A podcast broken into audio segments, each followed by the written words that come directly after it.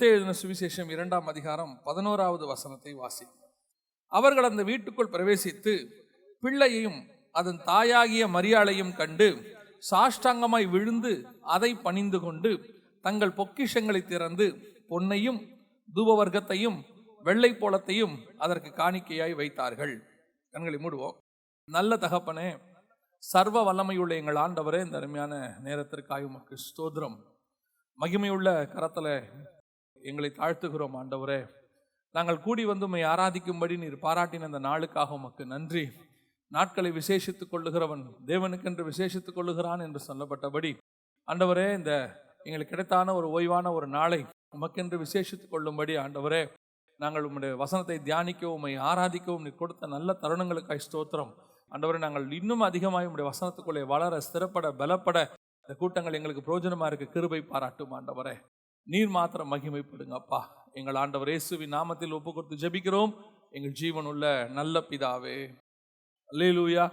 மத்திய எழுதின சுவிசேஷம் இரண்டாம் அதிகாரம் பதினோராவது வசனத்தில் அவர்கள் அந்த வீட்டுக்குள் பிரவேசித்து பிள்ளையும் அதன் தாயாகிய மரியாளையும் கண்டு சாஷ்டாங்கமாய் விழுந்து அதை பணிந்து கொண்டு நல்ல தெளிவாக இருக்கு. யாரை தான் பணிந்துக்கிட்டாங்க அதைங்கிறது யாரை குறிக்குது?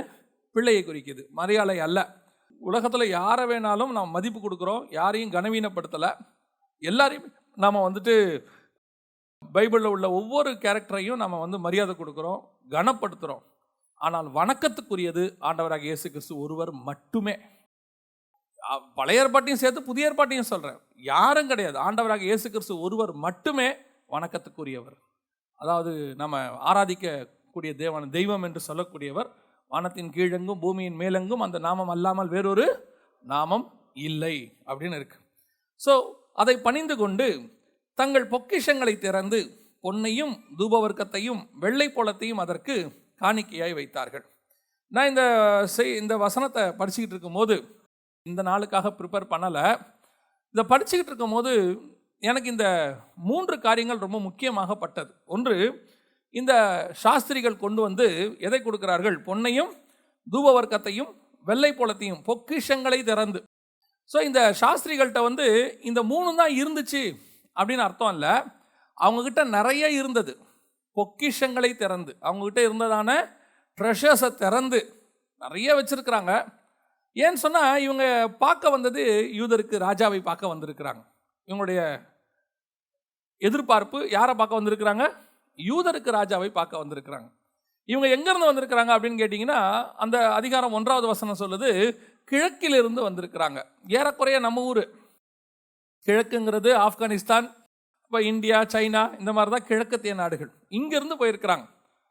சைனாவுடைய ஹேண்ட் டைனாசிட்டியில் இயேசுவை பார்க்க வந்தது எவ்வளோ பேர் அப்படின்னு சொல்லி ஒரு குறிப்பு இருக்குது ஒரு சின்ன குறிப்பு ஒன்று கொடுத்துருக்குறாங்க. நாம் நினைக்கிற மாதிரி நீங்கள் பார்த்துருப்பீங்க இந்த ட்ராமாலலாம் ஒரு மூணு பேர் வருவாங்க. தலையில் ஒரு கிரீடம் வச்சுக்கிட்டு மஞ்சள் கலரில் ஒரு கிரீடம் வெள்ளை கலரில் ஒரு கிரீடம் ஒரு லைட் எல்லோ கலரில். என்னன்னு கேட்டால் அவங்க மூணு பேரும் மூணு கா காரியம் கொண்டு வந்தாங்க. பொன் வெள்ளி அப்படிங்கிற மாதிரி நம்ம சொல்கிறோம் ஆனால் மூன்று பேர் வரவில்லை. ஏன் நம்ம மூணு பேரை வச்சுருக்கிறோம் அப்படின்னா இங்கே மூணு பொருள் இருக்குது. பொன் தூபவர்க்கம் வெள்ளை போலம் அதனால் மூணு சாஸ்திரிகள் தான் எப்பவும் வருவாங்க ட்ராமாவில் ஆனால் இயேசுவை பார்க்க வந்தது ரெண்டாயிரத்திற்கும் மேற்பட்டவர்கள். உலகத்திலிருந்து ரெண்டாயிரத்திற்கும் மேற்பட்ட சாஸ்திரிகள் வந்திருக்கிறாங்க. எல்லா பக்கத்தில் இருந்தும் இந்த கிழக்குலேருந்து வந்தவங்க மட்டும் கொஞ்சம் ஸ்பெஷல் ஏன் கிழக்குலேருந்து வந்தவங்க ஸ்பெஷல் அப்படின்னு கேட்டிங்கன்னு சொன்னால் முதல் நூற்றாண்டு காலத்தில் இந்த காலத்தில் இந்த கிழக்கிலிருந்து வந்தவர்கள் வந்து ரொம்ப ஞானம் உள்ளவர்கள்னு பைபிள் சொல்லுது. ஒன்றாஜாக்களின் புஸ்தகம் நாலாம் அதிகாரம் முப்பதாவது வசனத்தை வாசிங்க. சகல கிழக்கத்தி புத்திரரின் ஞானத்தையும் எகிப்தியரின் சகல ஞானத்தையும் பார்க்கிலும் சாலமோனின் ஞானம் சிறந்ததாயிருந்தது. அப்போ கிழக்கத்திய புத்திரர் தான் இந்த ஞானத்தில் வந்து எப்படி இருக்கிறாங்க? எக்ஸாம்பிளாக இருக்கிறாங்க. சாலமோனை கம்பேர் பண்ணும்போது கூட யாரோட கம்பேர் பண்ணுறாங்க கிழக்கத்திய புத்திரர். அவங்க பயங்கர அறிவாளிங்க அப்படின்னு சொல்கிறாங்க உங்களுக்கு தெரியும் நினைக்கிறேன். நம்ம பைபிளில் இருக்கிற புக்லேயே ரொம்ப சயின்டிஃபிக்கல் புக் ஒன்று இருக்கு. என்ன தெரியுமா?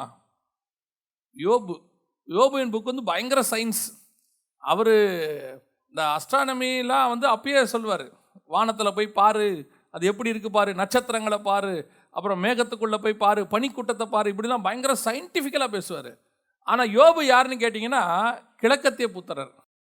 அவர் வந்து ஈஸ்டர்ன் சைடில் நம்ம ஊர் நம்ம ஊர் சைடுன்னு வச்சுக்கோங்களேன் ஆப்கானிஸ்தான் இந்தியா இந்த மாதிரி சைடில் தான் கிழக்கத்திய புத்திரர். அப்போ இந்த சாஸ்திரிகள் அப்படின்னு சொல்லக்கூடியவங்க எங்கேருந்து வராங்க அப்படின்னு கேட்டிங்கன்னா கிழக்குலேருந்து வராங்க. ஸோ இவங்க வந்து எதுக்கு இவ்வளோ எக்ஸாம்பிள் கொடுக்குறேன் இவ்வளோ விவரம் கொடுக்குறேன் அப்படின்னா இவங்க ஒரு பொருளை கொடுக்குறாங்கன்னா சாதாரணமாக கொடுக்க மாட்டாங்க. புரியுதா? ஒரு ராஜாவுக்கு கொடுக்க போகிறாங்க உங்களுக்கு தெரியும் ஒரு இடத்துல போய் ஒரு பொருளை கொடுக்கும்போது எந்த இடத்துல எந்த பொருள் கொடுக்கணும் உங்களுக்கு எனக்கும் தெரியும். இப்போ ஒரு ஹாஸ்பிட்டலில் ஒருத்தரை பார்க்க போகிறீங்க பார்க்க போகும்போது என்ன வாங்கிட்டு போவீங்க? குலாப் ஜாமுன் வாங்கிட்டு போவீங்களா?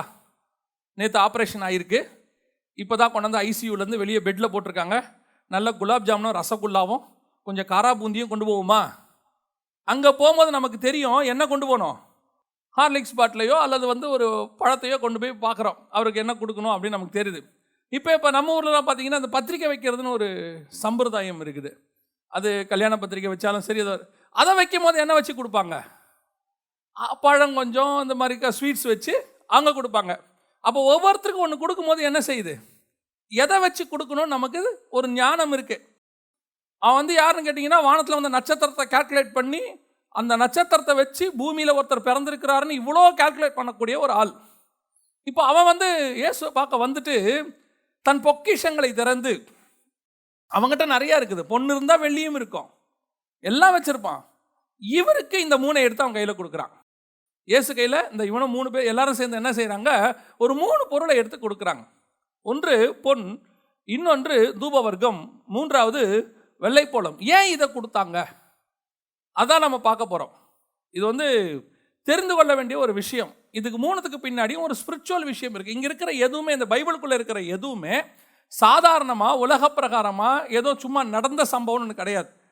நடந்த சம்பவங்கள் இயேசுடைய வாழ்க்கையில் எவ்வளோ இருந்தாலும் அதில் ஸ்பிரிச்சுவலாக நமக்கு என்ன தேவையோ அதை தான் பைபிள் எழுதி கொடுத்துருக்குது. இதில் இருக்கிற ஒவ்வொன்றுக்கு பின்னாடியும் ஒரு ஸ்பிரிச்சுவல் தாட் இருக்கு. இப்போ இந்த மூன்று காரியங்களை ஏன் கொடுத்தார்கள்? முதலாவதாக அந்த வசனம் சொல்லுது பாருங்க. மத்திய சுவிசேஷம் ரெண்டு பதினொன்றில் தங்கள் பொக்கிஷங்களை திறந்து முதலாவது என்ன வச்சாங்களாம்? பொன்னையும் கொண்டு வந்து வைத்தார்கள். ஃபஸ்ட்டு கொண்டு வந்து கோல்டை வைக்கிறான். இந்த கோல்டை வைக்கிறதுக்கு என்ன காரணம்? ஏசுக்கிட்ட கொண்டு வந்து எல்லா கோல்டையும் வைக்கிறாங்க. எல்லா கோல்டு மீன்ஸ் கோல்டை கொண்டு வந்து வைக்கிறாங்க. அதுக்கு என்ன காரணமாக இருக்கும்? அப்படின்னு கேட்டிங்கன்னு சொன்னால் அவன் என்ன சொல்கிறான் யூதருக்கு ராஜாவாய் பிறந்திருக்கிறவர் எங்கே? அப்படின்னு கேட்டுட்டு கொண்டு வந்து வைக்கிறான். ராஜாவோடைய பாதத்தில் கொண்டு வந்து எதை வைக்கிறான்? பொன்னை வைக்கிறான். அதோடைய அர்த்தம் என்ன? அப்படின்னு கேட்டிங்கன்னா ஸ்பிரிச்சுவலி வாசிங்க. தானியல் புஸ்தகம் ரெண்டாம் அதிகாரம் முப்பத்தி ஏழு முப்பத்தி எட்டை வாசிங்கள். ராஜாவே நீர் ராஜாதி ராஜாவாயிருக்கிறீர். பரலோகத்தின் தேவன் உமக்கு ராஜரீகத்தையும் பராக்கிரமத்தையும் வல்லமையையும் மகிமையும் அருளினார். சகல இடங்களிலும் உள்ள மனுபுத்திரரையும் வெளியின் மிருகங்களையும் ஆகாயத்து பறவைகளையும் அவர் உமது கையில் ஒப்பு கொடுத்து உம்மை அவைகளை எல்லாம் ஆளும்படி செய்தார். பொன்னான அந்த தலை நீரே. நல்ல கவனிங்க பொன்னான அந்த தலை நீரே அப்படின்னு இருக்கு. இதை எதை பற்றி சொல்லப்பட்டிருக்கு? தானியல் புஸ்தகத்தில் ரெண்டாம் அதிகாரத்தில்னா ஒரு சிலையை பற்றி இருக்கு. அந்த சிலை உடைய தலை பசும் முன்னாக இருந்தது. மார்பும் கரங்களும் வெள்ளியாக இருந்தது. வயிறும் தொடையும் வெண்கலமாக இருந்தது. கால்கள் இரும்பும் பாதங்கள் பாதி இரும்பும் களிமண்ணுமாக இருந்தது. இதெல்லாம் என்ன? அப்படின்னு கேட்டால் ஒரு ராஜ்ய பாரம் கவர்மெண்ட் அடுத்தடுத்து வரக்கூடியதான வல்லரசுகள் பூமியில் வரக்கூடியது. அதில் அந்த தலை என்பது எதை குறிக்கிறது? பாபிலோனிய சாம்ராஜ்யம். இந்த பாபிலோனிய சாம்ராஜ்யத்துக்கு ஒரு விசேஷம் உண்டு. என்ன? இது மேதிய பெர்ஷிய சாம்ராஜ்யம் மாதிரி கிரேக்க சாம்ராஜ்யம் மாதிரி நடுவில் வந்ததில்லை. இதுதான் ஆதியில் இருந்த சாம்ராஜ்யம். எங்கே? ஆதியாகமத்தின் புஸ்தகம் பதினோராம் அதிகாரத்தில் முதல் முதல்ல பிசாசுக்கு உடன்பட்ட சாம்ராஜ்யம். இன்னும் சொல்ல போனால் பிசாசினுடைய ஆதி ஸ்தானம் அது. அங்கே தான் வந்து பாபிலோனிய சாம்ராஜ்யம் ஆரம்பிச்சிச்சு. வெளிப்படுத்தல் பதினேழு அஞ்சு சொல்லுது பாபிலோன் சகல அருவருப்புகளுக்கும் வேசித்தனங்களுக்கும் தாய் அப்படின்னு இருக்கு. இந்த பாபிலோன் தான் சகல சாம்ராஜ்யங்களுக்கும் பிசாசுக்கு தலைமையாக இருந்தது. அந்த சாம்ராஜ்யத்தை தான் பிசாசு ஆளுகை செய்து கொண்டிருக்கிறது நாலாயிரம் வருஷமா. வனாந்தரத்துக்கு இயேசுவை கூட்டிட்டு போய் நாலாம் அதிகாரம் மத்தியில் சொல்லும் போது கூட பிசாசு என்ன சொல்லுது இந்த உலகத்தின் சாம்ராஜ்யங்களும் அதன் மகிமைகளும் எனக்கு கொடுக்கப்பட்டிருக்கிறது. எங்கிட்ட தான் இருக்குது. அதை நான் எனக்கு இஷ்டமானவனுக்கு நான் தருகிறேன். நீர் என்னை தாழ விழுந்து பணிந்து கொண்டால் அதை நான் உனக்கு தருவேன் அப்படின்னு இருக்கு. அதோட அர்த்தம் என்ன? இயேசு கிறிஸ்து இந்த உலகத்தின் ராஜ்யத்தை மீட்க வந்திருக்கிறார். அவர் வெறும் ஆத்மாவை மட்டும் மீட்க வரவில்லை. இழந்து போனவைகளை ரட்சிக்கவும் தேடவும் மனுஷகுமாரன் வந்தார். ஆதாம் இழந்தது என்னது? ஆண்டவர் பூமியையும் அது எல்லாவற்றையும் கையில் கொடுத்து ஆண்டு கொள்ளுங்கள்னு கொடுத்திருந்தார். அப்போ ஆதாமுடைய ஆளுகை முழுவதுமாக யார் கைக்கு போயிருச்சு? பிசாசு கைக்கு போயிருச்சு. அந்த பிசாசினுடைய ஆதி ஸ்தானம் எங்கே இருந்தது? பாபிலோனில் இருந்தது. அந்த பாபிலோனுடைய நாலு முக்கியமான காரியங்கள் என்ன? வசனம் சொல்லுது அந்த முப்பத்தி ஏழில் ராஜரீகம் பராக்கிரமம் வல்லமை மகிமை. இது அத்தனையும் சேர்ந்தது தான் சாம்ராஜ்யம். இந்த அத்தனையும் யார் கையில் இருந்தது? பிசாசு கையில் இருந்தது. இப்போ சாஸ்திரிகள் கொண்டு வந்து இயேசுவோடைய பாதத்தில் அதை கொண்டு வந்து வச்சுட்டு சொல்கிறான் இது எல்லாம் இனி உம்முடையவைகளாய் மாறுகிறது. இந்த நாலாயிரம் வருஷமாய் அடிமைத்தனத்துக்குள்ள இருக்கக்கூடிய சாம்ராஜ்யங்கள் மகிமை பாருங்க ஆண்டவர் சொல்வாரு இந்த பொன் என்பது மகிமைக்கான அடையாளம். ஆசாரிப்பு கூடாரத்தில் எல்லா கட்டையும் செஞ்சுட்டு கட்டை எதால மூடும்பாரு பொன் தகட்டால மூடு அப்படிம்பாரு அதோடைய அர்த்தம் என்னன்னா நாம மாம்சமா இருக்கோம் நம்ம மேல பரிசுத்த ஆவியானுடைய மகிமை வந்து இறங்குகிறது. இதான் கட்டைங்கிறது நாம மாம்சம். அதன் மேலே எது மூடுது? மகிமை மூடுது. அதனால தான் பொன் தகட்டால் மூடு. பொன் என்பது ஒரு மகிமைக்கான அடையாளம். பொன் என்பது ராஜரீகத்துக்கான அடையாளம். பொன் என்பது வல்லமைக்கான அடையாளம். அதனால தான் தானியல் புஸ்தகம் சொல்லுது எல்லாவற்றையும் உமக்கு தந்தார். ராஜரீகம் அந்த பசும் பொன்னாகிய தலை நீரே. இப்போ தலை அங்கிருந்து எங்க மாறப்போகுது? இயேசுவுக்கு மாறப்போகுது. சபைக்கு தலை யாரு? இயேசு. இப்போ அந்த தலையை அவன் தலையை இயேசு நசுக்க போறார். நசுக்கிட்டார். இப்போ நசுக்கிட்டார். ஆனால் பிறக்கும் போது நசுக்க போறார். அப்போ கொண்டாந்து மொத்தத்தையும் அவர் பாதத்தில் வைக்கிறான். அதோடைய அர்த்தம் என்ன? இன்னையிலிருந்து ராஜரீகம் மாறுகிறது. பூமியின் ராஜாவாக இருக்கக்கூடிய பிசாசினுடைய ராஜ்யபாரம் யூதரின் ராஜாவாகிய இயேசு கிறிஸ்துவின் கைக்கு போக போகிறது. உலகத்தின் மகிமை அத்தனையும் இயேசு கிறிஸ்துவின் மகிமைக்கு மாறப்போகிறது உலகத்தின் வல்லமை அத்தனையும் முறியடிக்கிற ஒரு ஒருவர் வந்து வல்லமை உள்ள தேவன் ஒருவர் வந்திருக்கிறார். இதுதான் அந்த பொண்ணை கொண்டு வந்து வைத்ததுக்கான அடையாளம். இன்னைக்கு இயேசு நான் தான் எப்பவும் சொல்லுவேன் இயேசு பிறந்திருக்கிறாருங்கிறது முக்கியம் இல்லை நீங்கள் இயேசுக்குள்ள பிறந்திருக்கிறீங்களான்றது தான் முக்கியம். நான் மறுபடியும் பிறந்திருக்கிறேனாங்கிறது தான் ரொம்ப முக்கியம். இயேசு ஒரு தடவை பிறந்துட்டார் அதில் எந்த பிரச்சனையுமே இல்லை. எனக்கு ரொம்ப ஆச்சரியமான விஷயம் என்னென்னா உங்கள் வீட்டில் பிள்ளைகளுக்கு பர்த்டே கொண்டாடுவீங்க பொதுவாக அதுவே கூடாதுமே நான். என்ன என்ன அளவில் சொல்கிறேன் ஏன் அப்படின்னு கேட்டால் மறுபடி பிறக்கிறது தான் உண்மையான பர்த்டே. மாம்சத்தில் பிறக்கிற பர்த்டே அது அஃபிஷியலி உலகத்துக்காக. ஆவிக்குரிய விதத்தில் நான் எப்போ பிறக்கிறேன் பாருங்க அதுதான் உண்மையான பர்த்டே மறுபடி பிறத்தல். சரி நம்ம உலக பிரகாரமாக பர்த்டே கொண்டாடுறீங்க. கொண்டாடும் போது பத்து வயசில் பையனுக்கு பர்த்டே கொண்டாடும் போது என்ன கேண்டில் வைப்பீங்க? நம்பர் பத்துன்னு எழுதுவோம். பதினஞ்சுக்கு? பதினஞ்சுன்னு எழுதுவோம். யாராவது பத்தாவது பர்த்டேக்கு ஒன்றுன்னு எழுதுவீங்களா? எதுக்கு சொல்கிறேன் பத்தாவது பர்த்டே வரும்போது பத்தாவது வயசுக்கு பையனுக்கு ட்ரெஸ் எடுத்து அந்த பத்து வயசுக்குரியதான காரியத்தை செய்கிறோம் பதினஞ்சு வரும்போது பதினஞ்சு வயசுக்கு ஏற்ற மாதிரி செய்கிறோம் ஏசு கிறிஸ்துக்கு கணக்குப்படி உலக பிரகாரமான கணக்குப்படி இப்போ என்ன வயசாகி போச்சு என்ன பர்த்டே கொண்டாடுறீங்க தானே? கொண்டாடுறவங்களுக்கு சொல்கிறேன் ரெண்டாயிரம் வருஷம் ஆகி போச்சு ஆனால் இன்னும் வீட்டில் ஏசு எப்படி தான் இருக்கிறாரு? குழந்தையாவே இருக்கிறாரு. நோ வளர்ச்சி. இயேசு அப்படியே இருக்கிறார் குழந்தையாவே இருக்கிறாரு. அப்போ இயேசுக்கு பர்த்டே கொண்டாடுறதுல கூட ஞானம் இல்லை. ஒரு வான சாஸ்திரி ஞானத்தோட கொண்டு வந்து ஏன் பொண்ணை வச்சான்னா உலகத்தினுடைய மொத்த ராஜ்யபாரமும் எங்க வந்துருச்சு? மகிமை இங்கே வந்துருச்சு வல்லமை இங்கே வந்துருச்சு. இன்னைக்கு நாம இயேசுக்குள்ள பிறந்திருக்கிறோம். இன்னைக்கு நம்ம இயேசுக்குள்ள பிறந்திருக்கிறோம் இயேசு நமக்குள்ள இருக்கிறார். இயேசு சரி உங்க வீட்லயே இயேசு பிறந்திருக்கிறாருன்னே வச்சுக்கோங்களேன்.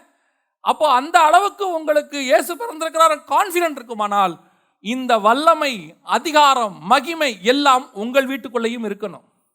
ஏன்னா இயேசு எங்க இருக்கிறாரோ அங்க பொண்ணு இருக்கிறது. பொண்ணு இருக்கிற இடத்துல மகிமை இருக்கிறது வல்லமை இருக்கிறது ராஜ்யபாரம் இருக்கிறது அதிகாரம் இருக்கு எல்லாம் இருக்கு. இப்போ இயேசு கிறிஸ்து அதை ஜெயிச்சிட்டாரு. வாசிங்க. வெளிப்படுத்தின விசேஷம் பதினோராம் அதிகாரம் பதினஞ்சாவது வசனத்தை வாசிங்க. ஏழாம் தூதனை காலம் ஊதினான் அப்பொழுது உலகத்தின் ராஜ்யங்கள் நம்முடைய கத்தருக்கும் அவருடைய கிறிஸ்துவுக்கும் உரிய ராஜ்யங்கள் ஆயின அவர் சதா காலங்களிலும் ராஜ்யபாரம் பண்ணுவார். என்னும் கம்பீர சத்தங்கள் வானத்தில் உண்டாயின. எல்லா ராஜ்யமும் யாருக்கிட்ட வந்துருச்சு? இயேசுவின் ராஜ்யத்துக்கு வந்துருச்சு. உலக பிரகாரமா. அப்போ ஒரு ஆயுத வருஷ அரசாட்சி தொடங்க போற காலம் அது. வெளிப்படுத்தல் பதினொன்று அதனால அப்படி எழுதுறாங்க. ஆனா இப்பவே இப்பவே உலகத்தின் ராஜாக்களுக்கெல்லாம் அதிபதி யாருன்னா இயேசு கிறிஸ்து தான். வெளிப்பாடு ஒன்று அஞ்சு. உண்மையுள்ள சாட்சியும் மறித்தோரிலிருந்து முதல் பிறந்தவரும் பூமியின் ராஜாக்களுக்கு அதிபதியுமாகிய இயேசு கிறிஸ்துவின். அப்போ பூமியின் ராஜாக்களுக்கெல்லாம் அதிபதி யாரு? இயேசு கிறிஸ்து. அப்போ பொன்னை அவர்கிட்ட கொண்டு வந்து கொடுத்ததுக்கு காரணம் என்ன? சகல வல்லமையும் அதிகாரமும் மகிமையும் ராஜ்யங்களும் இயேசு கிறிஸ்துக்குரியதாய் மாறுகிறது. நாலாயிரம் வருஷமா இருக்கிற அடிமைத்தனத்துக்கு முடிவு கட்ட ஒருத்தர் பிறந்திருக்கிறாரு. அவ- அதோட அடையாளம் அதுதான். அப்போ எனக்குள்ள இயேசு பிறந்திருக்கிறாரு நான் இயேசுக்குள்ள பிறந்திருக்கிறேன்னா இவ்வளவும் எனக்குள்ளே இருக்கணும். ஏன்னா பிதா எனக்கு கொடுத்தவைகளில் ஒன்றையும் நான் மறைத்து வைக்கவில்லை. எல்லாவற்றையும் உங்களுக்கு தந்து விட்டேன்னு சொல்றாரு. அதையும் சொல்லிட்டு சொல்றாரு சகல அதிகாரத்தை கொடுத்துட்டு போயிருக்கிறாரு. சர்பங்களை எடுக்கவும் தேள்களை மிதிக்கவும் நமக்கு என்ன இருக்குது? அதிகாரத்தை கொடுத்துட்டு போயிருக்கிறார். நோய்களை குணமாக்குற அதிகாரத்தை கொடுத்துட்டு போயிருக்கிறாரு. பழைய ஏற்பாட்டு பரிசுத்தவான்களுக்கு இருந்துச்சா இல்லையான்னு தெரியாது. நமக்கு பரிசுத்த ஆவியானவர் என்கிற மகிமையை கொடுத்து விட்டு போயிருக்கிறார். இன்னைக்கு எல்லாவற்றின் மேலே ஒரு அதிகாரத்தை கொடுத்துருக்கிறாரு வல்லமை ஆண்டவர் கொடுத்துருக்கிறாரு. ஆனால் இன்னைக்கு இயேசு பிறந்திருக்கிறார் இயேசு பிறந்திருக்கிறார். ஆனால் ஒன்றும் தெரியாது. ஆனால் இன்னைக்கு கிறிஸ்து நமக்கு ஒன்று சொல்லி கொடுக்குறாரு. என்ன தெரியுமா? நான் எல்லாவற்றையும் ஜெயிச்சது போல பவுல் சொல்கிறாரு எங்களை எல்லா இடங்களிலும் வெற்றி சிறக்க பண்ணுகிறவர் ஒருவர் இருக்கிறார். அல்லேலூயா. அதுதான் அதிகாரத்தினுடைய அர்த்தம் பொன்னினுடைய அர்த்தம். லூக்காலருக்கு இயேசுக்கு கொண்டு போய் பலி செலுத்தும்படி போனார்கள். எட்டாம் நாளில் விருத்த சேதனம் செஞ்சோம் நாற்பதாவது நாளில் தான் இவங்க போக முடியும். மரியாள் வந்து உள்ளே போக முடியும். அது வரைக்கும் மரியாள் போக முடியாது நியாயப்பிரமாணத்தின் வரைக்கும். இப்போ மரியாள் வந்து என்ன பண்ணுறாங்க இயேசுவை எடுத்துக்கிட்டு போகிறாங்க போகும்போது என்ன கொண்டு போனாங்களாம் தெரியுமா? பலி செலுத்துறதுக்கு ரெண்டு காட்டு புறா குஞ்சுகளை கொண்டு போனாங்கன்னு இருக்கு. ஏன் புறா குஞ்சு கொண்டு போனாங்க? நியாயப்பிரமாணம் சொல்லுது. எல்லாவற்றிலும் தலையீற்ற செலுத்து. ஒருவேளை உன்னால் பலி செலுத்த முடியாமல் நீ பரம ஏழைன்னு வச்சுக்கோயேன் கஷ்டப்படுறன்னு வச்சுக்கோயேன் ஒரு பணத்துக்கு ரெண்டு புறா கொஞ்சம் கிடைக்கும் அதையாவது செலுத்து.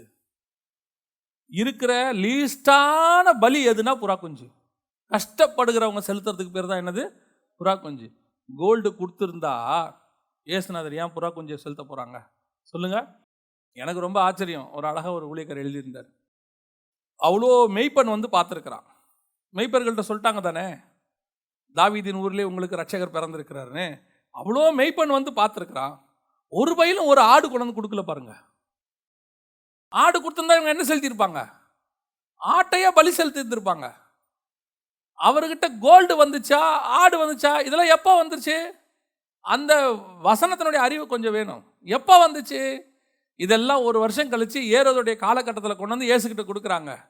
இதை எடுத்த உடனே இயேசு கிறிஸ்து எடுத்து எருசலேமில் லேண்ட் வாங்குறதுக்குலாம் நேரம் இல்லை. அந்த ராத்திரியிலே பிள்ளை தூக்கிட்டு ஓடிடுன்ட்டாரு. எங்கே ஓடி போயிரு? எகிப்துக்கு ஓடி போயிரு. அங்கே போய் இரு. ஏரோது சாவர வரைக்கும் அங்கே இருக்கட்டும். செத்த பிறகு அங்கேருந்து புறப்பட்டு நாசரத்துக்கு வாங்க. நல்லா கவனிச்சுக்கொள்ளுங்க. பொன்னை கொண்டு வந்து அவர் பாத்தில் வைத்ததுக்கான அடையாளம் என்னவென்று சொன்னால் உலகத்தின் ராஜ்யங்களும் உலகத்தின் மகிமையும் உலகத்தின் வல்லமையும் பராக்கிரமும் இயேசு கிடத்தில் வந்திருக்கிறது. அவர்கிட்ட வந்துச்சுன்னா அது உங்ககிட்டயும் என்கிட்டயும் வந்திருக்குதுன்னு அர்த்தம். அல்லையிலூயா ஏன்னா எங்கள் அப்பா கிட்ட வந்தாலே அது எனக்கு வந்ததா அர்த்தம். அதுவும் எங்கள் அப்பா எப்படிப்பட்ட அப்பா தெரியுமா? எல்லாத்தையும் எனக்கு கொடுக்குற அப்பா. அவர் இருக்கும்போதே சொல்கிறாரு என் பிதா எனக்கு கொடுத்தவைகளில் ஒன்றையும் நான் மறைத்து வைக்கவில்லை. எல்லாத்தையும் நீயே எடுத்துக்கோன்ட்டார் அது மட்டும் சொல்லலை நான் எங்கே இருக்கிறோன்னு அங்கே கொண்டு போய் உன்னை உட்கார வைக்க போகிறேன் நீங்கள் எங்கே ஆண்டவரை உட்காந்துருக்கிறீங்க நீங்கள் எங்கே உட்காந்துருக்கிறீங்க சில நேரத்தில் பையன் அமெரிக்காவில் இருக்கும்போது அப்பா இங்கேருந்து கூப்பிடுவார். நீ வந்திருப்பா என் கூடன்னு. அவன் யோசிப்பான். கிராமத்தில் அப்பா கூட போய் அங்கே உட்கார்றதுக்கு நியூயார்க்கில் உட்காறது எவ்வளோ பெட்ரு? மாதம் ரெண்டு லட்ச ரூபா சம்பளம் வாங்கிட்டு இருக்கான். அவன் சொல்லுவான் அப்பா அங்கெல்லாம் வந்து எப்படி பாரு. ஏன்னா அவனுக்கு அது பழங்கமாயிடுச்சு அதனால் அவன் சொல்கிறான் ஒருவேளை நம்ம அப்பா எங்கேருந்து கூப்பிட்றாரு? அவர் பிதாவின் வலது பக்கத்தில் உட்காந்துட்டு கூப்பிட்றாரு. நீ வா உன்னையும் என் பக்கத்தில் உன்னை உட்கார வைக்கிறேன்னு சொல்றாரு. லேலூயா அப்படிப்பட்டதான அப்பாவுடைய ராஜ்யபாரமும் அவருடைய வல்லமையும் அவருடைய மகிமையும் அவருடைய பராக்கிரமம் எல்லாவற்றையும் நம் கையில் கொடுத்து விட்டு போயிருக்கிறார். இன்னைக்கு நாம் அது உடையவங்களாக இருக்கிறோமாங்கிறதா கேள்வியே இப்போ. நமக்கு அந்த அத்தாரிட்டி கையில் இருக்குதா?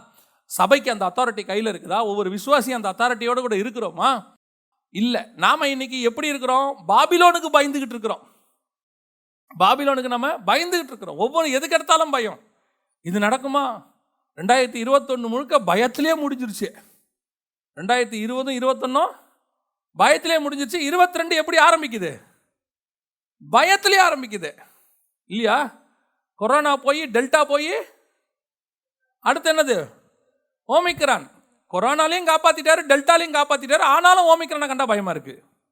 உள்ளே நுழையும் போது பயத்தோட நுழையக்கூடாது. பராக்கிரமத்தோடு கூட நுழையணும். இஸ்ரவேலர்கள் கானான் தேசத்துக்குள்ள நுழையும் போது பயத்தோட நுழைஞ்சான். அதனால தான் அடி வாங்கினான். ஆனால் எரியோகுள்ள நுழையும் போது பராக்கிரமத்தோட கூட நுழைஞ்சான். அதனால வெற்றி பெற்றான். ரெண்டு இடத்துலையும் கத்தர் வாங்க கூட தான் இருக்கிறாரு. நீ பயத்தோட நுழைய போகிறோமா எப்படின்னு தான் இருக்கு. இன்னைக்கு சர்வ லோகத்தையும் ஆளுகை செய்கிற ராஜாதி ராஜா. அந்த ரெண்டாம் அதிகாரத்தில் பார்த்தீங்கன்னு சொன்னால் நேபுகாத் நேச்சாரா தானியலில் ராஜாதி ராஜாவாக இருக்கிறீர்னு சொல்லுவான் தானியல். ஆனால் வெளிப்படுத்தின விசேஷத்தில் வாசித்து பார்த்தீங்கன்னா இயேசுவை சொல்லும் அவர் ராஜாதி ராஜா என்கிற நாமம் அவர் தொடையின் மேல் எழுதப்பட்டிருந்தது. அப்படின்னா என்ன அர்த்தம்? பாபிலோனில் இருந்த அத்தனை அதிகாரமும் இயேசு கிறிஸ்துவின் கைக்கு வந்துருச்சு. பிசாசின் கையில் இருந்த அத்த அத்தனை அதிகாரமும் இயேசு கிறிஸ்துவின் கைக்கு வந்துருச்சு. அவர் கைக்கு வந்ததை ஆண்டவர் நம் கையில் கொடுத்திருக்கிறார். அல்லேலூயா இதான் முதலாவதாக பொன்னை கொண்டு வந்து வைத்தார்கள். ரெண்டாவது மத்திய சுவிசேஷம் ரெண்டாம் அதிகாரம் பதினோராவது வசனத்தில் தங்கள் பொக்கிஷங்களை திறந்து பொன்னையும் தூபவர்க்கத்தையும் தூபவர்க்கங்கிறது எதை குறிக்கிறது? தூபவர்க்கம்னா என்ன? எதை பற்றி சொல்லப்பட்டிருக்கு? அப்படின்னு சொன்னால் வாசிங்க அந்த வசனத்தை. வெளிப்படுத்தின விசேஷம் ஐந்தாம் அதிகாரம் எட்டாவது வசனத்தை வாசிங்க. அந்த புஸ்தகத்தை அவர் வாங்கின போது அந்த நான்கு ஜீவன்களும் இருபத்து நான்கு மூப்பர்களும் தங்கள் தங்கள் சுரமண்டலங்களையும் பரிசுத்த வான்களுடைய ஜெபங்கள் ஆகிய தூப வர்க்கத்தால் நிறைந்த பொற்கலசங்களையும் பிடித்து கொண்டு ஆட்டுக்குட்டியானவருக்கு முன்பாக வணக்கமாய் விழுந்து அப்போ தூபவர்க்கம்னா எதை குறிக்குது? ஜபங்களை குறிக்குது. அப்போ தூபவர்க்கத்தை கொண்டு வந்து வச்சானா என்ன அர்த்தம்? அதனுடைய அடையாளம் என்ன? நல்லா கவனிச்சுக்கொள்ளுங்க. ரெண்டு ஜபத்துக்கு மாத்திரம் பதில் இல்லை. பழைய ஏற்பாட்டில். ரெண்டு ஜபங்களுக்கு பதில் இல்லை. ரெண்டு ஜபம் கூட சொல்ல வேண்டாம். ஒரு ஜபத்துக்கு பதில் இல்லைன்னு வச்சுக்கலாம். எப்படி? அப்படின்னு கேட்டிங்கன்னு சொன்னால் பழைய ஏற்பாட்டில் பார்த்தீங்கன்னா சில உடனே உடனே சில ஜபங்களுக்கு ஆண்டவர் பதில் கொடுத்துட்டார். அண்ணாளுக்கு ஜபம் பதில் கொடுத்துருக்கிறாரு. ஈசாக்குடைய ஜபத்துக்கு பதில் கொடுத்துருக்கிறாரு. யாக்கோபுடைய ஜபத்துக்கு பதில் கொடுத்துருக்கிறாரு. நிறைய தாவீதுடைய ஜபங்களுக்கு பதில் கொடுத்துருக்கிறாரு. பதில் இல்லைன்னு இல்லை. ஜபத்தை கேட்கிறவரே மாம்சமான யாவரும் உம்மிடத்துல அப்போ எந்த ஜபத்தை கொண்டு வந்து இங்கே வச்சாங்க? அப்படின்னு கேட்டிங்கன்னா புதிய ஏற்பாடு வரைக்கும் புதிய ஏற்பாடு வரைக்கும் சில ஜபங்களுக்கு பதில் இல்லாமல் இருந்தது. என்ன அப்படின்னு கேட்டிங்கன்னா இந்த பழைய ஏற்பாட்டு பரிசுத்தவான்கள் எல்லாருமே ஆபேல் முதல் கொண்டு அவர்கள் எல்லாரும் விசுவாசத்தினாலே நற்சாட்சி பெற்றவர்கள். நல்லா கவனிச்சுக்கொள்ளுங்க. அந்த வசனம் என்ன சொல்லுது பாருங்க அந்த இடத்துல. எபிரேயர் பதினொன்று முப்பத்தி ஒன்பது சொல்லுது இவர்கள் எல்லாரும் விசுவாசத்தினாலே நற்சாட்சி பெற்றிருந்தும் வாக்குத்தத்தம் பண்ணப்பட்டதை அடையாமல் போனார்கள். அப்படின்னு இருக்கு.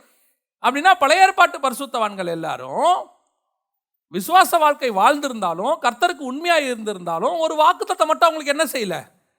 நிறைவேறலை. அவங்க எல்லாம் மேல் பாதாளத்தில் இருக்கிறாங்க. பேரடைஸ்க்கு போகலை. இப்போ ஏசு கிறிஸ்து கொண்டு வந்து அந்த தூப வர்க்கத்தை வைக்கிறதுக்கான அடையாளம் என்ன?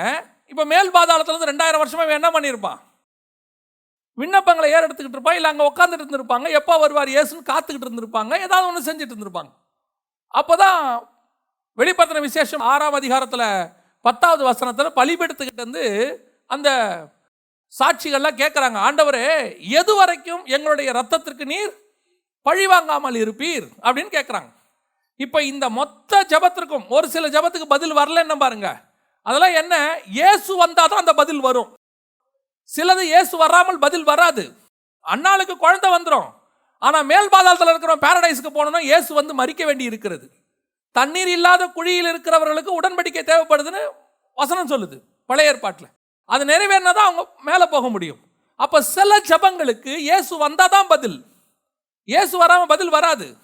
என்னதான் நீ பரிசுத்தவானா இருந்தாலும் பழைய ஏற்பாட்டில் பாவங்கள் மூடப்படுமே ஒழிய மன்னிக்கப்படாது. என்னதான் நீ பழைய ஏற்பாட்டில் பரிசுத்தவனா இருந்தாலும் நீ பழைய ஏற்பாட்டுக்காரனா இருந்தினா நியாயப்பிரமாணக்காரனா இருந்தினா பரலோகத்துக்குள்ளே நுழைய முடியாது. இயேசு வந்தால் மட்டும்தான் அது நடக்கும். நீ பேரடைஸ்க்கே போக முடியாது. மேல் பாதால் தான் இருக்க முடியும். இயேசு வந்தால் மட்டும்தான் நடக்கும். அப்போ இந்த ஜெபம் எதை குறிக்கிறது? தூபவர்க்கம்.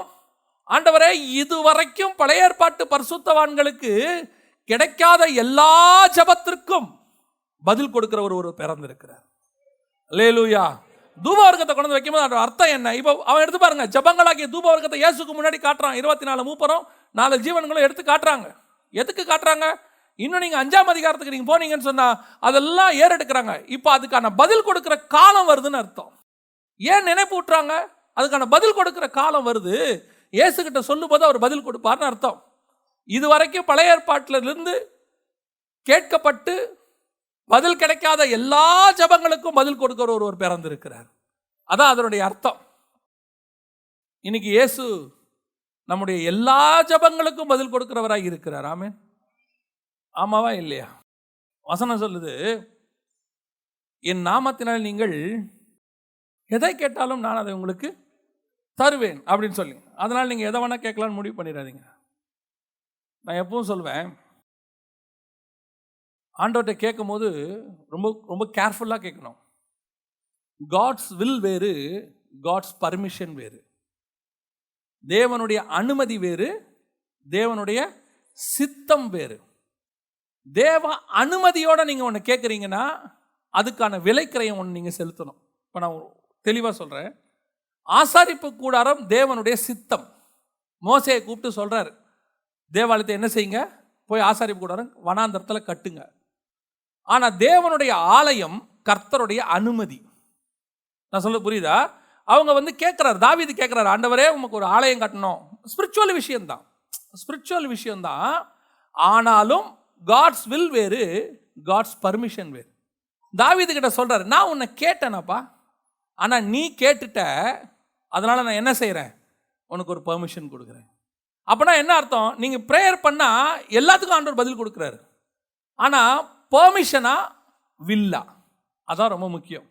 மோசேக்கு ஆண்டவரும் முச்செடியிலேயே மகிமையை காட்டிடுறாரு. நம்மளாம் வாழ்நாளில் அதையே பார்க்கல. அதை பார்த்த மோசே அடுத்து எகிப்தில் கர்த்தருடைய வல்லமையை பார்க்குறாரு. அதுக்கப்புறம் கர்த்தர் சொல்கிறாரு உன்னை பார்த்து ஜனங்க பயப்படுறதுக்கு நான் இன்னொரு மகிமையை காட்டுறேன்.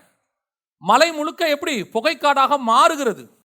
அது உள்ள யார் போகிறது கீழே தொட்டாலே செத்தான் ஒருத்தன். கீழே அந்த பார்டரை தொட்டாலே செத்தானுங்க. ஆனால் மோசி அது மேலே ஏறி எங்கே போகிறாரு புகைக்குள்ளே போகிறாரு இந்த மகிமையும் பார்த்துட்டாரு. இப்போ கேட்குறாரு ஆண்டவரை பார்த்து ஆண்டவரே நான் உடைய மகிமையை பார்க்க வேண்டும். இப்போ இவர் கேட்டது கேட்கக்கூடாத ஒரு விண்ணப்பம் ஆஸ் பர் பைபிள் ஏன்னா என்னை கண்ட ஒருவனும் உயிரோடு கூட. உனக்கு ஸ்பிரிச்சுவலி ஆசை இருக்குப்பா. உனக்கு ஸ்பிரிச்சுவலி ஆசை இருக்கு. என்னை பார்க்கறது எப்பன்னா இயேசு வந்த பிறகு அவர் ரத்தம் சிந்தின பிறகு அவர் ரத்தத்தினாலே கிருபாசனத்தினாலே தைரியமாய் கிட்டி நெருங்கி சேர்க்கிறோம் அப்போ அந்த ரத்தம் வந்தால் தான் போய் பிதாவாகிய தேவனை பார்க்கறதுங்கிறது நமக்கு இருக்கக்கூடியதான ஒரு விஷயம். இயேசு வராமல் அது நடக்காது. இப்போ கேட்டது மோசே. இப்போ ஆண்டவர் என்ன பண்ணுறாரு மோசே கேட்டுட்ட. சரி என்ன செய்கிறேன் எவன் மேல் இறக்கமாக இருக்க சித்தமாக இருக்கிறேனோ அவன் மேல் இறக்கமாக இருக்கிறேன். சரி வா. ஒரு கண்மலையை வெடிப்பு ஒன்று உண்டாக்கி அந்த வெடிப்புக்கு நடுவில் உன்னை கொண்டு போய் வச்சு அங்கே ஒரு கரங்களில் உன்னை மூடி என் மகிமையெல்லாம் உனக்கு முன்பாக கடந்து போகும்படி பண்ணுவேன். அப்போ கூட முன்புறத்தை பார்க்க மாட்டாய் பின்புறத்தை தான் பார்ப்பேன். அப்போ கூட உன்னால் பார்க்க முடியாது தான். பட் இப்போ என்ன ஆகுது? காடோடைய பிளானில் மாடிஃபிகேஷன் இவ்வளோ தூரம் மாடிஃபை பண்ணுறாரு இதுவே இயேசு வரும்போது ஒரு மாடிஃபிகேஷனும் இல்லை. மறுரூபம் ஆகி உட்காந்து முகமுகமாய் பார்க்க முடியும். கர்த்தருடைய நாளில் நான் ஆவிக்குள்ளானேன். சிங்காசனத்து மேல் வீச்சிருக்கிறவரை நான் கண்டேன். யோவான் சொல்கிறான் நாலாம் அதிகாரத்தில். இயேசு வந்தார்னா நடக்க வேண்டிய ஒரு விஷயம். அதுக்கு முன்னாடியே மோசை கேட்டார். ஸோ இப்போ ஆண்டவர் அவருக்குன்னு மாடிஃபை பண்ணுறார் இது அனுமதி. இது அனுமதி. ஆனால் தேவ சித்தம்னு ஒன்று இருக்கு. ஒரு நாள் யோவானை பார்த்து சொல்கிறாரு இங்கே ஏறி வா. இவைகளுக்கு பின்பு சம்பவிக்கிறதை நான் உனக்கு காண்பிப்பேன். மோசை கேட்டு பார்க்கறதுக்கும் தேவன் கூட்டிகிட்டு போய் காட்டுறதுக்கும் வித்தியாசம் இருக்குது அதான் கர்த்தருடைய அனுமதி வேறு கர்த்தருடைய சித்தம் வேறு. இப்போ நாம் எல்லா ஜபத்துக்கும் பதில் கொடுக்குறாரு அப்படின்னு சொல்லிட்டு கர்த்தருடைய அனுமதியை நம்ம பெற ட்ரை பண்ணுறோம் இப்போ லேயாளை கர்த்தர் நினைத்தருளினார். அதனால் ஆண்டவர் என்ன பண்ணுறாரு லேவியை கொடுக்குறாரு யூதாவை கொடுக்குறாரு சிமியோனை கொடுக்குறாரு எல்லாம் கொடுக்குறாரு. இப்போ ராகேல் என்ன பண்ணுறாங்க அங்கே குழந்தை வந்த உடனே. அவங்க என்ன பண்ணுறாங்க எனக்கு ஒரு குழந்தை கொடுங்க. இல்லையா? என் வேலைக்காரிக்காவது கொடுங்க. ஒரு குழந்தை கொடு- இப்போ இவங்க கேட்டு வாங்குற அந்த சந்ததி எதுவாக இருக்குது? தான் கோத்திரமாக இருக்குது. யூதா தேவனுடைய ஆளுகைக்குரிய சந்ததியாக மாறுது. தான் கோத்திரம் பிசாசுடைய சந்ததியாக மாறுது. புரியுதா? ரெண்டு யாக்கோபுடைய சந்ததி தான். இதே ராகேலுக்கு கர்த்தரே நினைத்தருளி ஒருத்தனை கொடுக்குறாரு. அதான் யோசேப்பு. கர்த்தரே கொடுத்தா யோசேப்பு கேட்டு வாங்கினா தான். விஷயம் புரியுதா? நான் சொல்கிறேன் அதான். காடோடைய அனுமதிக்கும் காடோடைய சித்தத்துக்கும் வித்தியாசம் இருக்கு. அவர் ஜபத்துக்கு பதில் கொடுக்குறவர் தான். எல்லா ஜபத்துக்கும் பதில் கொடுப்பார். நீ ரொம்ப பிரியமானவன் அதான் சொல்வேன். சிலர் கேட்கும் போது ஏன் ஆண்டவர் வந்து கேட்டாங்களேன்னு ஏன் கொடுக்குறாரு? அப்படின்னு காரணம்னா நீங்கள் சின்ன வயசுல ஆண்டவருக்கு ரொம்ப பிரியமாக நடந்திருப்பீங்க. அந்த காலத்தில் அப்பா அம்மா வேணான்னு இயேசுவை ஏற்றுக்கிட்டு அடிச்சாங்களா? வாங்கியிருப்பீங்க. இயேசு வேணான்னா அந்த வீட்டில் இரு. இல்லைன்னா வீட்டோட வெளியே போ. பரவாயில்ல எனக்கு இயேசு தான் வேணும். சொத்தில் ஒரு பைசா கொடுக்க மாட்டேன். பரவாயில்ல எனக்கு இயேசு தான் வேணும். அதுக்கப்புறம் எங்கள் முகத்திலே முடிக்க முடியாது. பரவாயில்ல எனக்கு இயேசு தான் வேணும். இந்த மாதிரி பல இடங்களில் இயேசுக்காக நம்ம சில காரியங்கள் செய்த போது ஆண்டவர் இதெல்லாம் கணக்கில் வச்சுக்கிட்டே வராரு. எனக்கு பிரியமானவன் எனக்கு பிரியமானவன். வாயை திறந்த ஒன்று கேட்ட உடனே எனக்கு பிரியமானவன் என்னை பார்த்து என்ன பண்ணிட்டான்? ஒன்று கேட்டான். ஆனால் அது என்னுடைய சித்தம் இல்லை. ஆனால் சொல்லுவார் இது என் சித்தம் இல்லை ஆனால் நீ கேட்டுட்ட. மோசே பார்க்கக்கூடாது மோசே ஆனால் நீ கேட்டுட்ட. அதனால தான் எப்பவும் எனக்கு என்னமோ தெரியாது. ஆரம்பத்தில் நான் ஆண்டவரை ஏற்றுக்கொண்ட முதல் ரெண்டு வருஷத்துக்குள்ளேயே ஆண்டவர் எனக்கு ஒன்று சொல்லி கொடுத்தாரு. நான் அந்த ஜபத்தை தான் இன்ன வரைக்கும் பண்ணுறேன் கிட்டத்தட்ட ஆண்டவர் ஏற்றுக்கொண்டு இது முப்பதாவது வருஷம் வரப்போகுது. என்ன ஜெபம்னா ஆண்டவரே நான் நிறையா கேட்பேன். உங்களுக்கு சித்தமானதை மட்டும் கொடுங்க. நீங்கள் கொடுக்காட்டி நான் வருத்தப்படவே மாட்டேன். ஆண்டவர்கிட்ட நான் அப்படி தான் ஜோம் பண்ணும் இன்றைக்கும் கர்த்தரோட கிருபையினால இப்படி தான் ஜோம் பண்ணும் ஆண்டவர் ஏன்னா நம்மளை பற்றி தான் நமக்கு தெரியுமே. இல்லையா? நம்மளை பற்றி நல்லா தெரியுமே. ஆண்டவரே நான் என்ன செய்வேன்? நிறைய கேட்பேன். உங்களுக்கு சித்தம் இருந்தால் கொடுங்க. கொடுக்காட்டி வர்த்தெல்லாம் பட மாட்டேன். இன்னும் ஆண்டவர் இன்னும் கொடுக்கல? அந்த கேள்வியே இல்லை. கொடுக்கலையா? சோத்திரம். அது ஏதோ நமக்கு ஒத்து வராது. அதனால் ஆண்டவர் கொடுக்கல. பிரைஸ் தலாட் போயிடணும். கர்த்தரா ஒன்று கொடுக்கும்போது சோத்திரம். வாங்கிக்க வேண்டியது. சில நேரத்தில் வந்து என்ன செய்யணும்னா இந்த மாதிரி நம்மளா போய் கேட்டு வாங்கும் போது சரி இருந்தா வச்சுக்க. ஆனால் அதுக்கான விலைக்கரையும் ஒன்று இருக்கும். ஆனால் ஒன்று மட்டும் நிச்சயம். நம்முடைய எல்லா ஜெபங்களுக்கும் கத்தர் பதில் கொடுக்குறார். அது லேட் ஆனாலும் கண்டிப்பாக கொடுப்பார். அந்த டைம் பீரியடுக்கு வெயிட் பண்ணுங்கன்னு தான் சொல்கிறேன் புரியுதா? இப்போது ஆபரகாமுக்கு குழந்தை பிறக்கிறதுக்கு இருபத்தஞ்சி வருஷம் ஆச்சு. காணானுக்கு அவர் வந்து குழந்தை பிறக்கிறதுக்கு இருபத்தஞ்சி வருஷம் ஆச்சு. ஆனால் ரெபேக்காலுக்கு குழந்தை பிறக்க இருபது வருஷம் ஆச்சு. உண்மை தானே ஆனால் கர்த்தர் கொடுக்கும்போது பெஸ்ட்டாக கொடுப்பார். அண்ணாளுக்கு டிலே ஆச்சு ஆனால் கொடுத்ததை பெஸ்ட்டாக கொடுத்தாரு. அந்த டிலேவை நாம் என்ன நினைக்கிறோம்? அவ்வளோதானா இல்லையா? முடிஞ்சு போச்சா? இப்போ ரீசெண்டாக ஒரு சகோதரி எனக்கு ஃபோன் பண்ணியிருந்தாங்க. கூப்பிட்டாங்க பயோ அவங்களுக்கு ஜோம் பண்ண போயிருந்தேன்.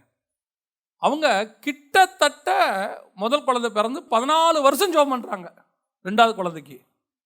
ஆனால் பதினாலு வருஷம் கழித்து கத்தரிப்பை இப்போ கொடுத்துருக்குறாரு.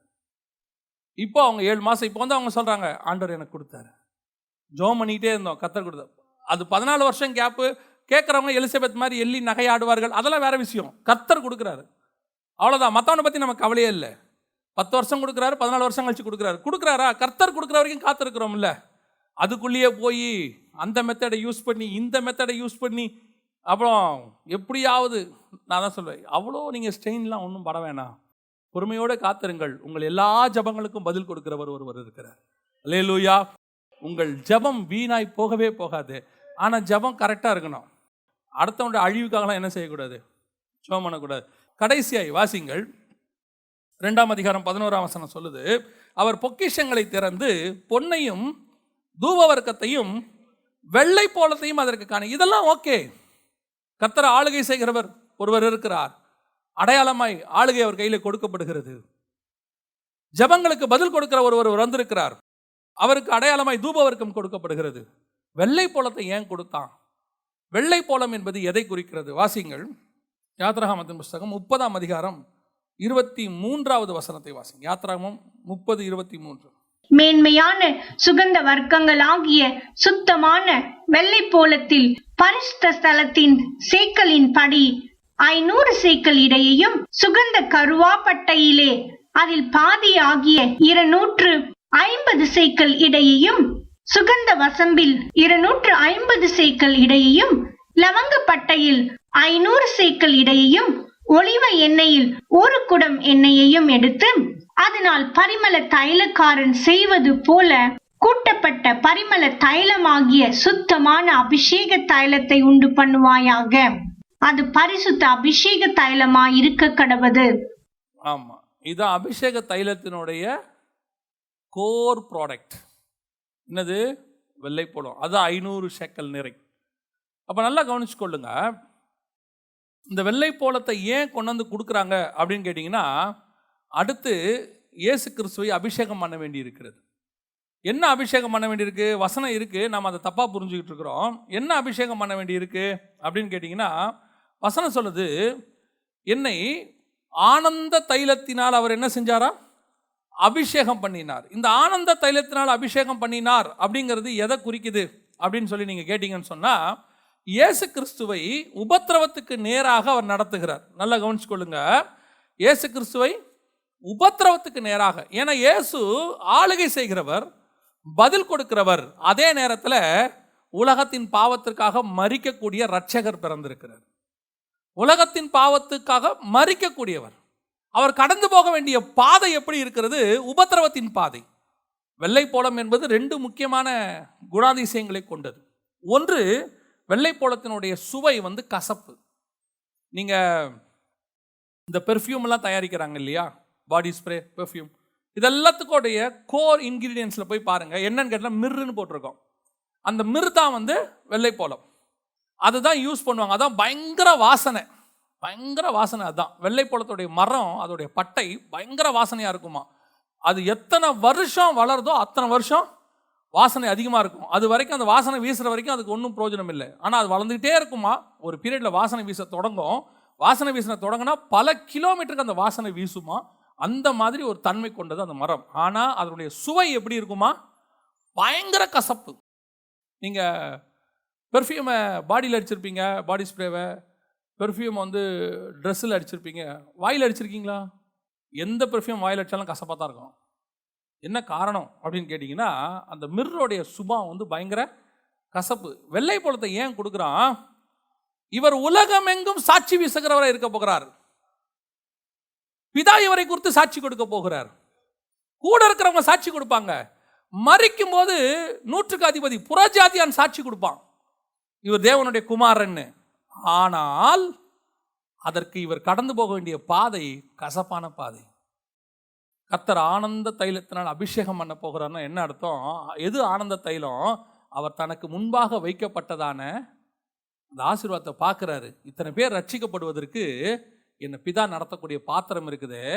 இந்த பாத்திரம் அவர் சொல்கிறார் கெட்சமனையில் ஆண்டவரே இந்த என்னால் தாங்க முடியுமா தாங்க முடியாதான்னு தெரியாது. உமக்கு சித்தமானால் இந்த பாத்திரம் என்னை விட்டு நீங்கும்படி செய்யும். அப்படின்னா என்ன அர்த்தம்? வேற ரூட்டு கேட்குறாரு ரட்சிப்பு. சொல்கிறார் பிதா இல்லை வெள்ளை போல ரூட்டு தான். உபத்திரவம் தான். கொஞ்சம் நீ கஷ்டப்படணும் தான். நீ கஷ்டப்படு அந்த உபத்திரவத்தினுடைய முடிவு என்னவா இருக்கும்? உலகத்துக்கே சாட்சியாய் நிற்க போகிறது. நான் உயர்த்தப்படும் போது அநேகரை என்னிடத்துல இழுத்து கொள்வேன். இதுதான் அந்த வெள்ளைப்போளத்தினுடைய தன்மை. சங்கீதம் இருபத்தி மூணு நம்ம அடிக்கடி வாசிக்கிறோமே. அந்த கடைசியில் உள்ள ஒரு காரியத்தை நம்ம எப்படி வாசிக்கிறோம்? என் தலையை எண்ணெயினால் அபிஷேகம் பண்ணுகிறீர். என் சத்துருக்களுக்கு முன்பாக ஒரு பந்தியை அதோட என்ன அர்த்தம் தெரியுமா? நம்ம அதை வந்து வேற மாதிரி புரிஞ்சுக்கிட்டு இருக்கிறோம். உண்மையான அர்த்தம் என்னன்னா இயேசு கிறிஸ்துவு சத்துருக்களுக்கு முன்பாக ஒரு பந்தி அதான் ராபோஜனம். ராபோஜனத்தை கொண்டாந்து வச்சிருக்காரு. என் சத்துருக்களுக்கு முன்பாக ஒரு பந்தியை ஆயத்தப்படுத்தினீர். என் தலையை எண்ணெயினால் அபிஷேகம் பண்ணுகிறீர். அதுதான் வெள்ளைப்போளத்தினுடைய அபிஷேகம். கசப்பு. வெள்ளைப்போளத்தை தலையில் ஊற்றினா என்ன ஆகும்? யோசித்து பாருங்கள் அவ்வளோ கசப்பு கொண்டாந்து எங்கே ஊற்றுறாங்க தலை மேலே ஆரோனுடைய தலை மேலே ஊற்றுற மாதிரி பிரதான ஆசாரியாக இயேசு கிறிஸ்துவின் தலை மேலே அந்த கசப்பான அனுபவத்தை ஊற்ற போகிறாங்க கசப்பான காடியை கொடுக்க போகிறாங்க எல்லாத்தையும் க- சகல கசப்பையும் ஏற்றுக்கொள்ளக்கூடியவர் ஒருவர் வந்து நிற்கிறார் இங்கே. ஒருவர் அங்கே இருக்கிறார். அதுதான் வெள்ளைப்போளத்தை கொண்டு வைக்கிறான். ஆளுகை செய்கிறவர் தான் ஜெபத்துக்கு பதில் கொடுக்கிறவர் தான். ஆனாலும் அவர் வாழ்க்கையில் என்ன வரப்போகுது?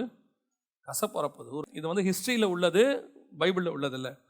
அந்த போன வானசாஸ்திரிகளில் ஒருத்தர் பேர் கஸ்பர். ஏன் அந்த கஸ்பருக்கு வந்து இவ்வளோ இம்பார்ட்டன்ஸ் அப்படின்னு கேட்டிங்கன்னா அவர் போய் அந்த பிள்ளையை பார்க்குறாராம். அந்த பிள்ளையை பார்த்த உடனே அவருக்கு தோணுச்சான் ஒன்று என்ன தோணுச்சா? இந்த பிள்ளை ரொம்ப நாள் உயிரோடு இருக்காது. லாங் லைஃப்லாம் வராது. ரொம்ப வாலிப பிராயத்துலேயே செத்து போயிடும் ஆனால் அது ராஜா மாதிரி இருக்காது. ரொம்ப கஷ்டப்பட போகுது அப்படின்னு சொல்லி அந்த கஸ்பர் வந்து முன்குறிச்சாராம். இயேசுவை பற்றி ஒரு அனௌன்ஸ்மெண்ட் கொடுத்தாராம். தீர்க்க தரிசனம் மாதிரி சொன்னாருன்னு சொல்லி ஒரு ஒரு சரித்திர கதை ஒன்று சொல்லுவாங்க. அப்போ இயேசு பிறக்கும் போதே கசப்பு அதோடு கூட நியமிக்கப்பட்டது. உபத்திரவம் நியமிக்கப்பட்டது. அதைத்தான் உங்களுக்கும் எனக்கும் ஆண்டவர் வச்சிருக்கிறார். உங்களுக்கு எனக்கும் கசப்பு இல்லைன்னு அர்த்தம் இல்லை. இயேசு ஏற்றுக்கொண்டார் உண்மைதான். ஆனால் வாழ்க்கையில் சில பாடுகள் வருவது நல்லது. வரும். ஆளுகையும் செய்வோம். எப்போ? அவரோடு கூட பாடுகளை சகித்தோமானால் அவரோடு கூட ஆளுகையும் செய்வோம். சகல கசப்பையும் அவர் ஏற்றுக்கொண்டார். உபத்திரவங்களை ஏற்றுக்கொண்டார். காயங்களை ஏற்றுக்கொண்டார். காயங்களால் நோய்களை குணமாக்கப்பட்டோம். எல்லாம் உண்மைதான். ஆனாலும் கூட சில உபத்திரவங்கள் உங்களுக்கு இருக்கத்தான் செய்யும். உபத்திரவம் இல்லைன்னு மட்டும் நினைக்காதீங்க. பவுலே சொல்கிறாரு எனக்கு என்ன இருக்குது பட்டணங்கள் தோறும் அடிக்கப்படுகிறேன். உபத்திரவம் இருக்குது பசி இருக்குது பட்டினி இருக்குது பஞ்சம் இருக்குது அதான் சொல்கிறேன் இங்கே நல்ல ஆண்டவருடைய ஆவிக்குரிய வாழ்க்கையில் வளர்ந்து வந்தவங்களை கேட்டு பாருங்க. உபத்திரவத்தின் பாதையை அவங்க கிராஸ் பண்ணியிருப்பாங்க. அது ஃபிசிக்கலி ஆர் ஸ்பிரிச்சுவலி ஏதோ ஒரு விதத்தில் அவங்க என்ன பண்ணியிருப்பாங்க? உபத்திரவத்தின் பாதையை கிராஸ் பண்ணியிருப்பாங்க. அந்த உபத்திரவத்தின் பாதை நல்லது. ஏன்? அதன் மூலமாக உன் சாட்சியின் வாசனை வீசும். அதன் மூலமாக அநேக ரட்சிக்கப்படுவார்கள். அநேகர் கத்தரண்டை திருப்பப்படுவார்கள். உபத்திரம் அதான் ஒரே ஒரு காரத்தை நான் சொல்லிட்டு முடிக்கிறேன். ஒரு நாளும் உபத்திரவம் உங்களை கொல்லாது உபத்திரவம் உங்களை உருவாக்கும். பைபிளை பொறுத்த வரைக்கும் பர்சுத்தவான்களுக்கு கத்தர் அனுமதிக்கிற உபத்திரவம் கொல்லுவதற்காக அல்ல உருவாக்குவதற்காக. நான் உபத்திரவப்பட்டது நல்லது அதனாலே உமது பிரமாணங்களை கற்றுக்கொண்டேன். இன்னைக்கு உனக்கு பிரச்சனையே இல்லை போராட்டமே இல்லைங்கிறான். வரும்போது ஜனங்க என்னவாயிறாங்க தெரியுமா? ஐயோ ஏதோ நடந்துருச்சு. இல்லை அது ஒரு பார்ட் உன் ஸ்பிரிச்சுவல் லைஃப்பில் ஆளுகையும் இருக்குது உங்கள் ஜபங்களுக்கு பதிலும் இருக்குது சில நேரங்களில் என்ன இருக்குது? உபத்திரவமும் இருக்குது ஆனால் அது டெம்பரவரி யோபுக்கு வந்துச்சு யோபுக்கு வந்துச்சுங்கிறாங்க. யோபுக்கு வந்தது கொஞ்சம் உபத்திரவம். கொஞ்சம்னா ஒரே நாள் தான். மொத்தம் ஒரே நாளில் முடிஞ்சிச்சு. ஆனால் ஆண்டவர் அதுக்கு பிறகு ரெண்டு மடங்கு அவனை என்ன செஞ்சார்? ஆசிர்வதிச்சார். உபத்திரவம் நிரந்தரமானதல்ல அது பார்ட் ஒரு கிராஸ் பண்ணோம் ஆனால் ஆசீர்வாதம் நிரந்தரமானது. கத்தர் முடிவு பண்ணுது இப்போ பாருங்க இயேசு மரணத்தை சந்திச்சாரு. அந்த முந்தின நாள் நைட்டு பிடிக்கிறாங்க. மறுநாள் சாயங்காலம் வரைக்கும் அவர் அடித்து கிரிச்சு முடித்து மரணம் அடைஞ்சு ஒரு நாள் முடிஞ்சிச்சு. மரணம் ஒரு நாள் உபத்திரவம் ஒரு நாள் ஆசீர்வாதமும் நித்திய நித்தியமாய் உங்களுக்காக எனக்கமாக உருவாக்கி வச்சிட்டார். அவர் பட்ட அந்த மரணத்தினாலே நித்திய ஆசீர்வாதத்தை கத்தர் வச்சுட்டார். அதே மாதிரி தான் உங்களுக்கு இருக்கிற உபத்திரவம் கொஞ்சம் தான் கொஞ்ச நாள். ஆனால் ஆசீர்வாதம் நித்தியமானது. ஆளுகை செய்கிறவர் ஜபத்தை கேட்கிறவர் உபத்திரவத்தை ஏற்றுக்கொண்டவர் ஒருவர் நமக்குள் பிறந்திருக்கிறார். நாம் அவருக்குள் பிறந்திருக்கிறோம். அதான் முக்கியம். திருப்பியும் சொல்கிறேன் இயேசு பூமியில் பிறந்தாருங்கிறது முக்கியம் இல்லை நீங்கள் இயேசுக்குள்ளே பிறந்தது தான் முக்கியம்.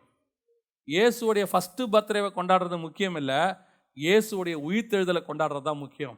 இயேசு முதலாவது வந்தார் நிறைவேறின தீர்க்க தரிசனம் மீண்டும் வருவார் அதான் காத்திருக்க வேண்டிய தீர்க்க தரிசனம் முடிஞ்சு போன தீர்க்க தரிசனத்துக்கு நம்ம இம்பார்ட்டன்ஸ் கொடுக்க வேண்டிய அவசியமே இல்லை. அது இப்போ ரெஃபரன்ஸ் அது ஹிஸ்ட்ரி வரப்போறார் பாருங்க.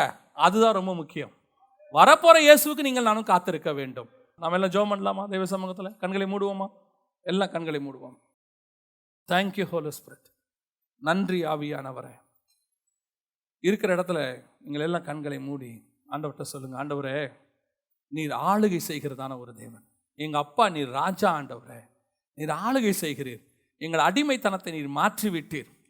யூதருக்கு நீர் ராஜா மாத்திரமல்ல எங்களுக்கும் நீங்க தான் ராஜா. எங்களுக்கு மட்டுமல்ல இந்த பூமிக்கும் நீங்க தான் ராஜா. இந்த எல்லா ராஜாக்களுக்கும் நீர் தான் ராஜாவாக வீற்று இருக்கிறீர் ஆண்டவரே. நீர் சொல்ல ஆகும் நீர் கட்டளையிட நிற்கும். எங்க அப்பா சர்வ வல்லமை உள்ள தேவன். எங்க அப்பா சர்வ வல்லமை உள்ள தேவன். அந்த விசுவாசம் வரணும் உங்களுக்கு. அவர் காற்றையும் கடலையும் ஜெயித்தவர் அவர். அவர் வார்த்தைக்கு காற்றும் கடலும் கீழ்ப்படுகிறதேன்னு அவன் ஆச்சரியப்பட்டான். நீங்களாம் ஆச்சரியப்படக்கூடாது. நீங்களாம் சொல்லணும் எங்க அப்பாவுடைய சத்தத்துக்கு காற்றும் கடலும் கீழ்ப்படியும். எல்லாம் கீழ்ப்படியும். சர்வ வல்லமையுள்ள தேவன் என்னுடைய தகப்பன். அந்த தைரியமா போகணும். ரெண்டாவது பல நேரங்களிலே என் ஜபங்களுக்கு பதில் கொடுக்கிறவர் என் கூடவே இருக்கிறார். நம்ம நிறைய நேரத்தில் ஆண்டவர் பதில் கொடுக்குறாரா இல்லையான்னு சந்தேகப்படுறோம். நல்லா தெரிஞ்சுக்கொள்ளுங்க. கர்த்தர் நிச்சயம் உன்னுடைய எல்லா ஜபங்களுக்கும் பதில் கொடுப்பார். ஆனால் நீ கேட்குறது அவருடைய சித்தமாக இருக்கணும். அது மட்டும் ரொம்ப முக்கியம். அவர் சித்தமானவைகளை நீங்கள் கேட்டு பாருங்க. பிதாவுக்கு சித்தமானதையே தான் இயேசு செஞ்சாராமா? ஒரு நாள் வரும் நீங்கள் அவரை எதையும் கேட்க மாட்டீர்கள். உங்களுக்கு எல்லாம் நிறைவாக இருக்கும். அந்த இடத்துக்கு ஆண்டவர் உங்களை கொண்டாந்துருவார். உங்களை கேட்கக்கூடிய இடத்துல இருக்காது. உங்களை நீங்களே கொஞ்சம் உட்காந்து யோசிங்கன்னா எனக்கா இவ்வளோ கொடுத்துருக்கிறார் ஆண்டவர்? இதுவே என என்னுடைய ஆவிக்குரிய வாழ்க்கைக்கும் என்னுடைய முருகம் முன்னான வாழ்க்கைக்கும் பார்க்கும்போது இது எனக்கு ரொம்ப அதிகங்கிற எண்ணத்தை உங்களுக்கு கொடுப்பார்? ஆடு மேய்த்து கொண்டிருந்த என்ன ராஜாவா உட்கார வச்சிருக்காரு இது ரொம்ப அதிகம். ரொம்ப அதிகம். அந்த எண்ணம் உங்களுக்கு எனக்கும் வரும் ஒரு நாள். அப்ப நம்ம அவரை எதையுமே கேட்க மாட்டோம். போதும் ஆண்டவரேன்னு சொல்லுவோம். போதும் என்ற மனதனும் கூடிய தெய்வ பக்தி அப்ப வரும். ஆண்டவரே எனக்கா இவ்வளவு கொடுத்துருக்கிறீரு? அப்போ ஜெபத்துக்கு பதில் கொடுக்குறவர் மாத்திரம் அல்ல ஜெபமே நாம் அன்னைக்கு பண்ண முடியாத அளவுக்கு ஆண்டவர் எல்லாத்தையும் கொண்டு வந்து கொடுத்து வச்சிருப்பார். கடைசியாக கடைசியாக சில உபத்திரவங்களுக்கு நேராக நீங்கள் கடந்து போய் கொண்டு இருக்கலாம் ஆண்டவர் சொல்றாரு உன் கசப்புகளை ஏற்றுக்கொண்டவர் ஒருவர் இருக்கிறார். உன் உபத்திரவங்களை ஏற்றுக்கொண்டவர் ஒருவர் இருக்கிறார். அவர் உபத்திரவத்தை ஏற்றுக்கொண்டு உன்னை ஆசீர்வாதமாய் வைக்கிறவர். அவர் பாடுகளை ஏற்றுக்கொண்டு உன்னை சந்தோஷமாய் வைக்கிறவர். அந்த ஆண்டவர் சொல்றாரு நீ கடந்து போகிற பாதை கடினமாக இருக்குன்னு உனக்கு தோணுது. ஆனால் அந்த பாதையில் நீ போகல. தகப்பன் தன் பிள்ளையை சுமந்து கொண்டு வருவது போல நான் உன்னை சுமந்து கொண்டு வந்திருக்கிறேன். தோல் மேலே வந்துக்கிட்டு இருக்கிறதே உனக்கு இவ்வளோ கஷ்டமாக இருக்கும்னா உன்னை சுமந்துக்கிட்டு வர்ற அந்த கசப்பு நாளில் அனுபவிச்சுக்கிட்டு இருக்கிறேன். நோயை பற்றி கேட்கறதே உனக்கு இவ்வளோ கஷ்டமாக இருக்கும்னா அந்த நோயை நாளவா ஒரு நாள் சுமந்தேன். என் காயத்தை தொட்டு பார்க்கறதே உனக்கு கஷ்டமா இருக்கும்னா நான் உனக்காக ஒரு நாள் அந்த காயத்தை நான் அடைஞ்சனே. உனக்காகவும் எனக்காகவும் எல்லா பாடுகளையும் ஏற்றுக்கொண்டவர் ஒருவர் இருக்கிறார். நீங்க ஆண்டவர்கிட்ட சொல்லுங்க ஆண்டவரே என்னோட பாதை நான் கடந்து போகிற பாதைகள் கசப்பு உபத்திரவம் வேதனை சில பிரச்சனைகள் தாழ முடியலப்பா உபத்திரவத்தில் ஆனால் ஒன்று மட்டும் எனக்கு தெரியும்ப்பா எல்லாத்தையும் ஏற்றுக்கொண்டவர் ஒருவர் என்னோடு கூட வந்து கொண்டே இருக்கிறார். இவைகளிலிருந்து என்னை விடுதலையாக்குவார். நான் அடைகிற இந்த உபத்திரவம் கொஞ்ச காலம் கொஞ்ச காலத்தில் இந்த பாடுகள் என்னை விட்டு நீங்கும். நித்திய மகிமைக்கு நேராக கத்தர் என்னை நடத்துவார். நான் படுகிற பாடுகள் கொஞ்ச காலத்தில் மாறி போகும். நித்திய சந்தோஷத்துக்கு தேவன் என்னை நடத்துவார். ஒப்பு கொடுத்து ஜோம் பண்ணுவோமா? எல்லா கரங்களை ஆண்டவருக்கு நேராக உயர்த்தி. எங்கள் சர்வ வல்லமை உள்ள தகப்பனே தருமையான நாட்களுக்காக உமக்கு ஸ்தோத்திரம்.